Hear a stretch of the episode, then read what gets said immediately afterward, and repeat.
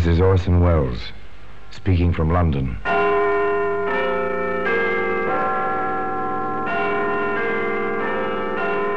The Black Museum. The repository of death. Yes, here in the grim stone structure on the Thames, which houses Scotland Yard, is a warehouse of homicide, where everyday objects, a skillet, a screwdriver, a photograph, all are touched by murder.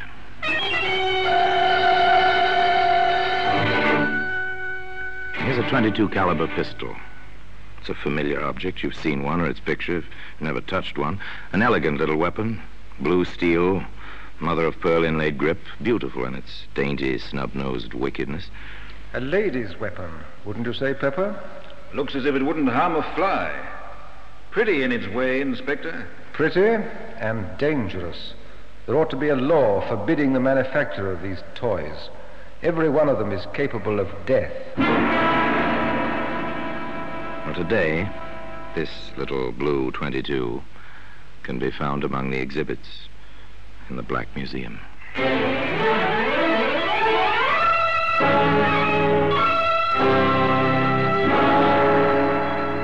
From the annals of the Criminal Investigation Department of the London Police, we bring you the dramatic stories of the crimes recorded by the objects in Scotland Yard's Gallery of Death, the Black Museum.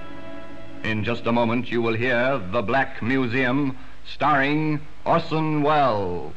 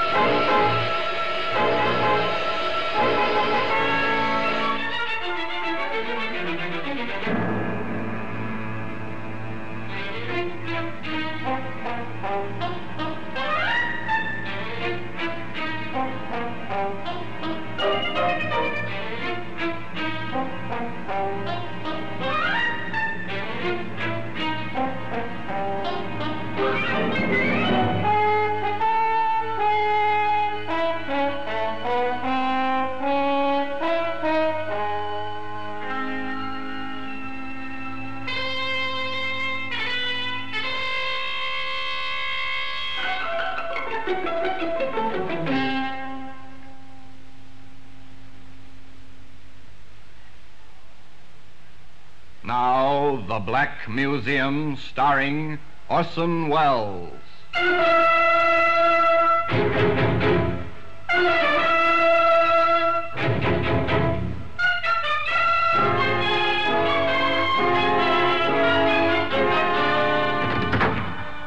Well, here we are in the Black Museum. Scotland Yard's Museum of Murder. It's an impressive place. The kind of echoing awe which comes from a vaulted ceiling and somber lighting. Weird, fantastic, with a harsh, real fantasy that comes with murder. Here lies death, and so neatly. Each object placarded with a small white card labeled with black lettering, name, place, date, disposition of the case. Here's an odd-looking ashtray, soapstone. It's carved rather nicely with the crouching figure of a woman. Something decorative for your living room, but observe closely now the red-brown stain on the rim. Lift up the tray, hold it by the figure of the woman. Oh, yes, it's comfortable in your hand, and suddenly, this is a weapon. Ah, here we are, the little blue 22. Well, it's silent now. It was silent, too, during Vivian Davis's cocktail party in London's smart, sophisticated West End. In Vivian's quite shishy apartment. It was not destined to be silent, though. Not very long. It's a nice place, Vivian's apartment, if you go for ultra-modern glass and metal combinations. Nice people, too. Well, nice looking, anyway.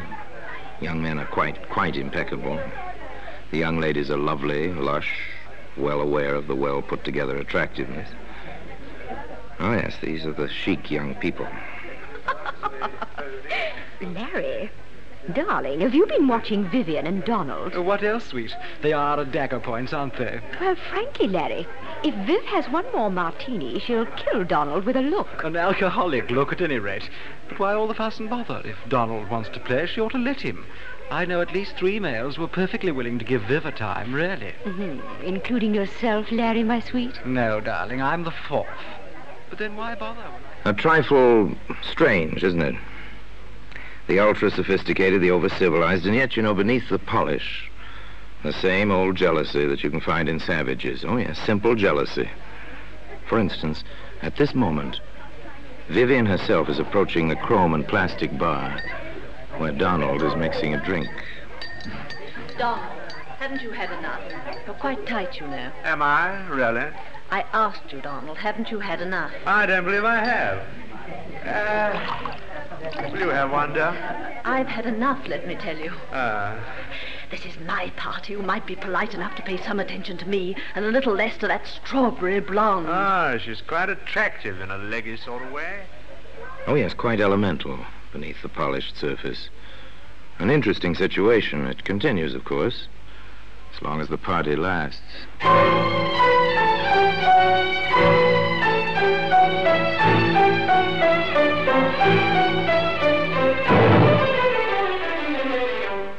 It continues, as a matter of fact, well past the end of the party, even to the moment when May and Larry are making their farewells. The last of the guests to go. Oh, it was simply marvelous, Viv, darling. Just delightful. I always adore your parties, Viv. The liquor flows like water. Oh, thank you both for coming. My little parties wouldn't be the same without you. Isn't that so, Donald? Huh? Yes, uh, y- yes, of course. Coming, Donald Oson? Well, I don't exactly Oh, know. Larry, I- please. What? Oh, put my foot in it, haven't I? I'm sorry, old man. Au revoir, Viv. Let the martinis run again sometime soon. Bye, darling. Ring me, won't you? Oh, soon, darling, quite soon. Donald's for it now. Did you see the look in her eye? Come along, dear. Don't be catty. Oh, I don't know. The party's over now. Silence descends on the carpeted hallway. For a moment or two. And then, through the muffling walls, You stupid little, silly little beast on that woman. Oh, you stop it, Viv. I'm not interested in her. I've Don't told you you make time me look and such time a perfect idiot. man versus woman. Why you never leave A jealous woman. Where does it go? Isn't it obvious? Of course. Somebody's bound to be hurt.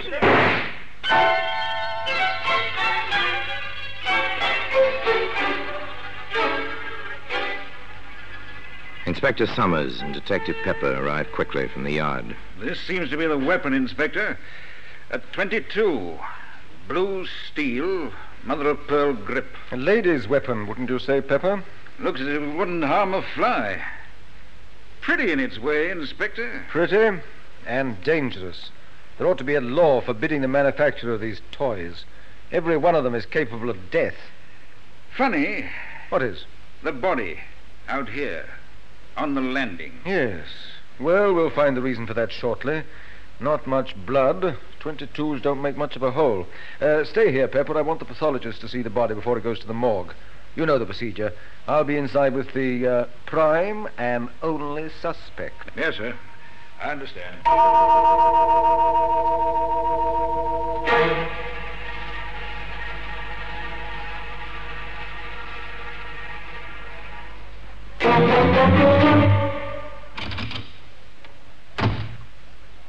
All right. Tell me how it happened. Don't you dare to talk to me like that. Take hold of yourself, Miss Davis. I need the answers to a few questions. I'll answer that. Don't you dare. That's my telephone. Yes? No. This is Inspector Summers of Scotland Yard. I see. I'm sorry, Lady Munsey, you can't speak to your daughter just now. Yes, she'll be coming down to the yard. You can come there if you wish. Goodbye. Now will you leave me alone? You know who my mother is. Which do you prefer, to answer my questions here or to come down to the yard? I refuse to answer anything. That won't look well in the report, miss. Oh, get out of here. Get out. Take now. hold of yourself, Miss Davis. I've told you and told you. Donald and I were arguing. I suppose I grabbed the gun from under the pillow where I keep it. He tried to take it away from me. And next I knew there was a shot and he was mumbling something about a doctor. And then, then he was dead. Oh, now leave me alone. Leave me alone. Inspector Summers felt that further questioning was indicated. The location he chose was his own office at the yard. Where did you get the gun, Miss Davis? My husband gave it to me several years ago. Are you married? I was. I'm divorced. Inspector Summers thought of many questions. Where did you struggle over the gun? In the bedroom. I see. Why do you use linoleum for a floor covering in the bedroom? Oh, because it's easy to keep clean and because it's chic and because, oh, what has that to do with Donald? I'm asking the questions, Miss Davis. Oh, yes, there were many, many questions. How long have you lived at that address? How long did you know Donald Martin?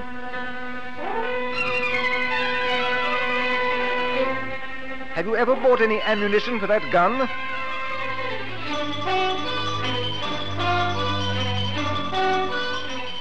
What were you quarreling about?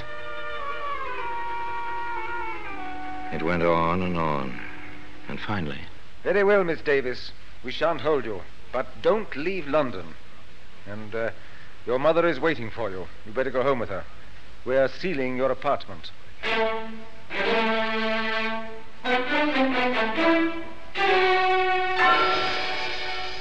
Inconvenient matter, violent death from a gunshot wound. Apartments are sealed, people investigate. One's whole life is turned inside out. And then there are the experts. The scientific facts contradict some of Miss Davis's statements, Inspector. They do? For instance? There's no evidence of any scorching of the clothing round the bullet hole. From that fact and the spread of the smoke stain, I deduce that the gun was held from three to six inches from Martin's chest. As the blood ran down the chest, he must have been standing at the time. It would be practically impossible for him to hold the weapon himself in that position. Could he have clutched the barrel, say, in an attempt to take it away from Miss Davis? In that case, his fingers would be singed, or at least blackened. They're not. I do not believe that the man was touching the weapon at all when it was fired. An embarrassing conclusion, to say the least. There were other things. I've checked Martin's shoes at the morgue, Inspector. Well, If they struggled in that bedroom, on that polished linoleum floor, his shoes would have had to scratch the floor. They're leather soled and they have metal taps on the tips. very good. Another discrepancy. Now, uh, Pepper, I think we'd better have a bit of a talk with the neighbors. Are you certain of that, Mrs. Merritt? I am positive. It's not the first time they yelled at each other, those two. And the walls are thin. Do you have it down, Pepper? Yes, sir. They had a quarrel about two weeks ago. He left. She leaned out of the window, only half dressed, and shouted at him, Laugh, baby, laugh for the last time. And then she fired a gun at him. Thank you. Now then, Mrs. Merritt, before the shot last night, uh, did you catch any of the words they said? His? Oh, no, sir. But, well, her bedroom is next to mine. And I heard her say, as clear as day, and at the top of her lungs, I will kill you. Thank you, Mrs. Merritt. Anything else? No, sir. Very well. Uh, let's go, Pepper. All right, Pepper. I think we have the makings of a case. Pick her up. We'll book her for willful murder. And today, the little blue 22, which was to play such an important part in the case, can be seen among the other exhibits in the Black Museum. In just a moment, we will continue with The Black Museum starring Orson Welles.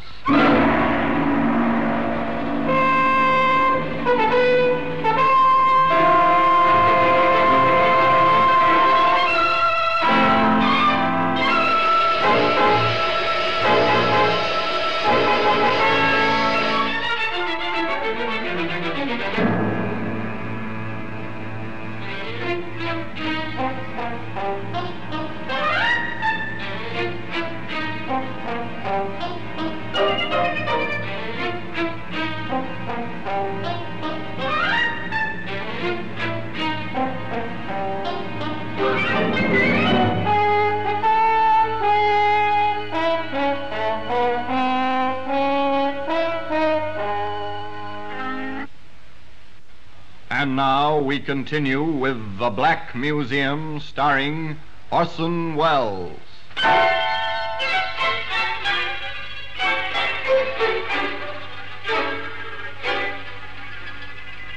As the inspector said, they felt they had a case. The evidence was piling up. Vivian Davis was arrested. Her defense counsel was a distinguished member of the bar, and the prosecutor assigned was no less brilliant.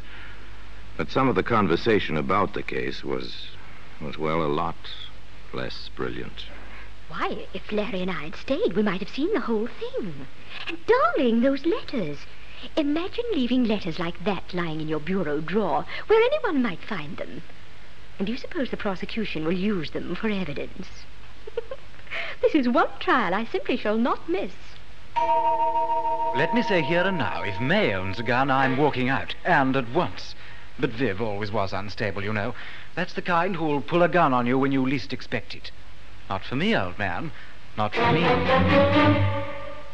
I always said she was no better than you'd think. Wild parties at all hours, firing guns around, drinking. Oh, I dare say the woman wasn't happy. But then who is? Now I ask you, who is? Poor Viv. I understand the food in prison is all starches. Seen the headlines? This is a juicy one, what? Aren't be a witness? You don't say. Really now, you don't say. They tried the case in public gossip long before it came to proper trial. And when the proper trial began, the courtroom was crowded naturally with bright young women and polished young men, the familiars of the defendant. This, however, failed to ruffle the solemnity of a British court. I shall permit no demonstrations. At the least lapse from proper decorum, I shall have the courtroom cleared. And that settled that. The trial proceeded. Vivian Davis, in simple black, sat in the dock between the two wardresses assigned to guard her. On the witness stand, the pathologist repeated his evidence and his conclusions for the prosecution. There was no cross examination. With Inspector Summers, it was another matter. Inspector, you heard the prison doctor testify that when Miss Davis was admitted to the prison after her arrest, he found bruises on her arms and on one thigh, Yes, sir. and that such bruises might have been sustained in a struggle. Yes, sir. Very well. Now then, in your experience, have you found that when one person handles a gun, that person's fingerprints are usually found on the weapon?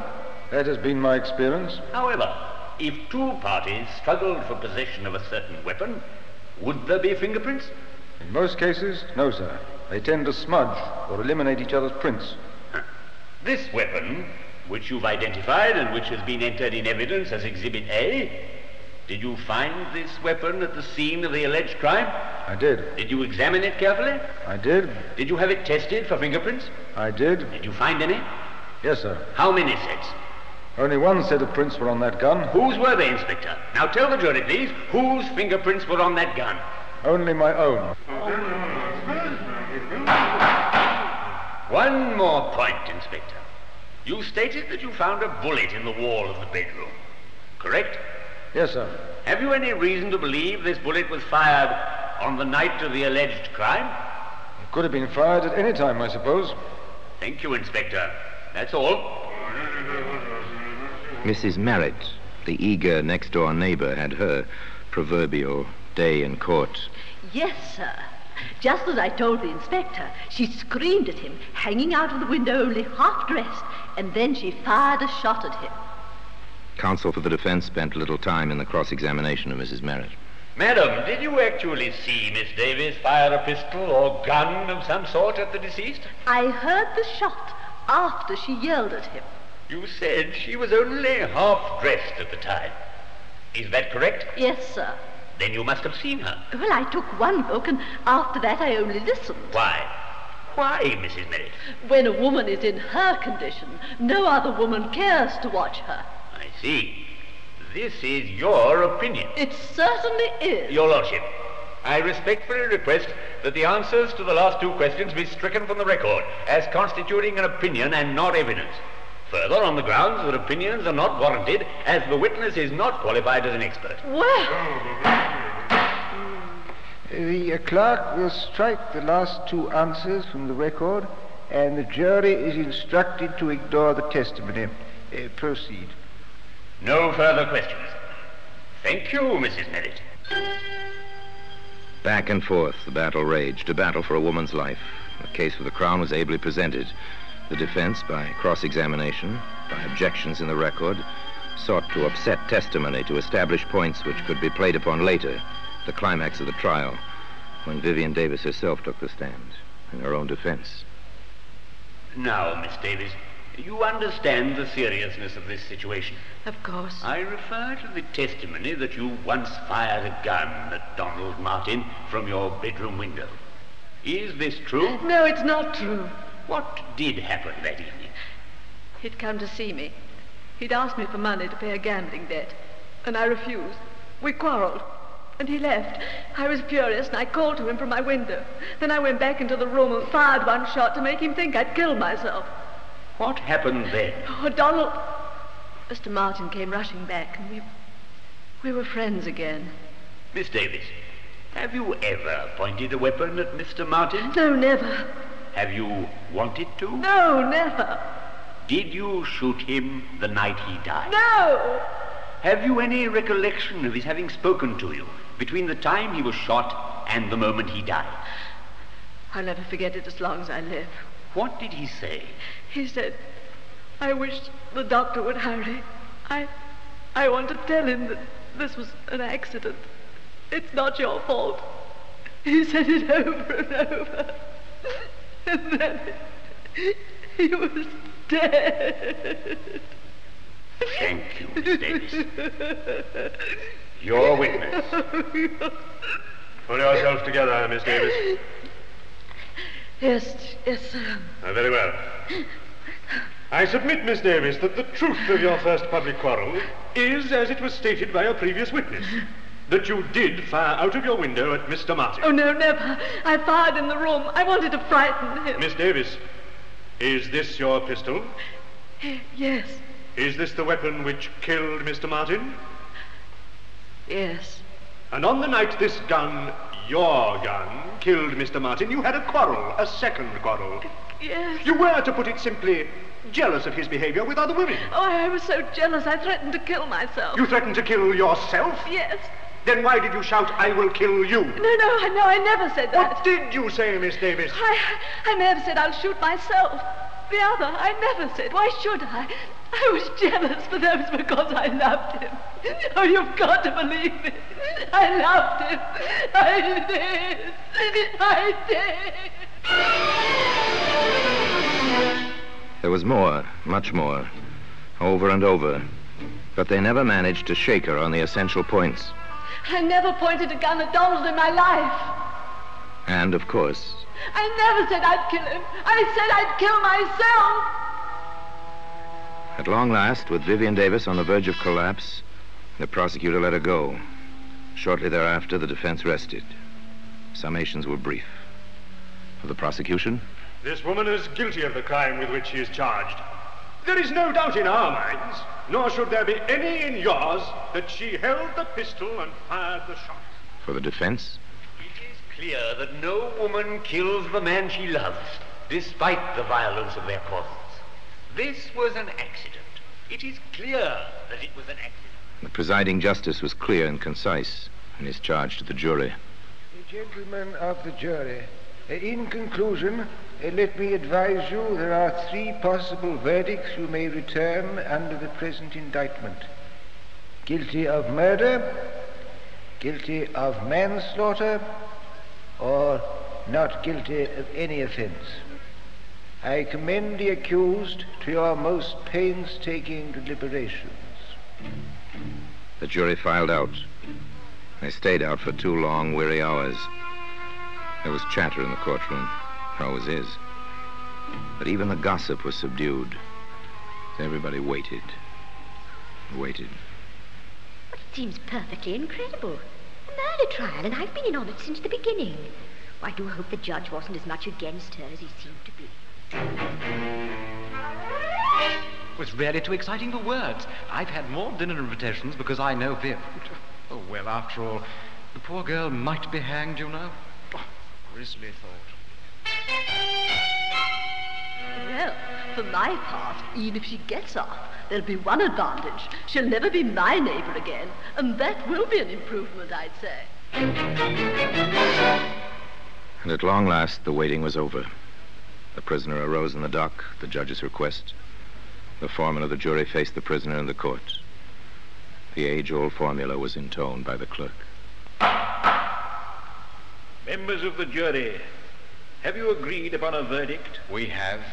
Do you find the prisoner guilty or not guilty of murder? Not guilty. Do you find the prisoner guilty or not guilty of manslaughter? Not guilty. Yet, despite that verdict, the little blue 22 can be seen today among the exhibits in the Black Museum.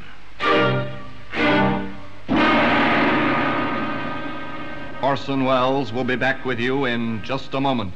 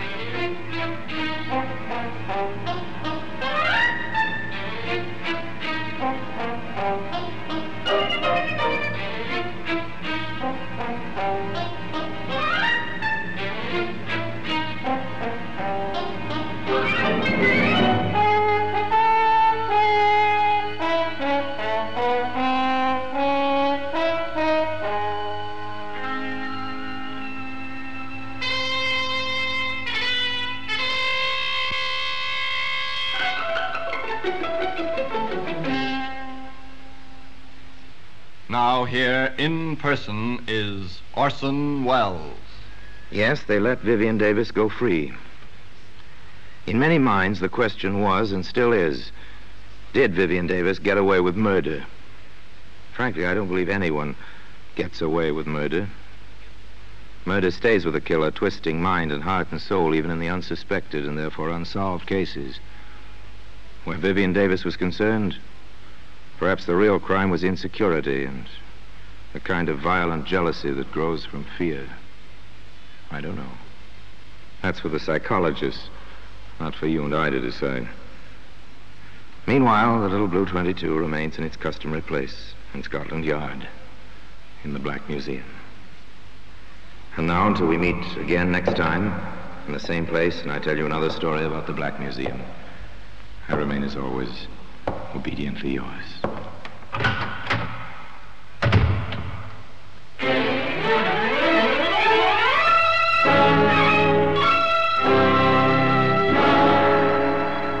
Black Museum, starring Orson Welles, is presented by arrangement with Metro Goldwyn Mayer Radio Attractions. The program is written by Ira Marion, with original music composed and conducted by Sidney Torch. Produced by Harry Alan Towers.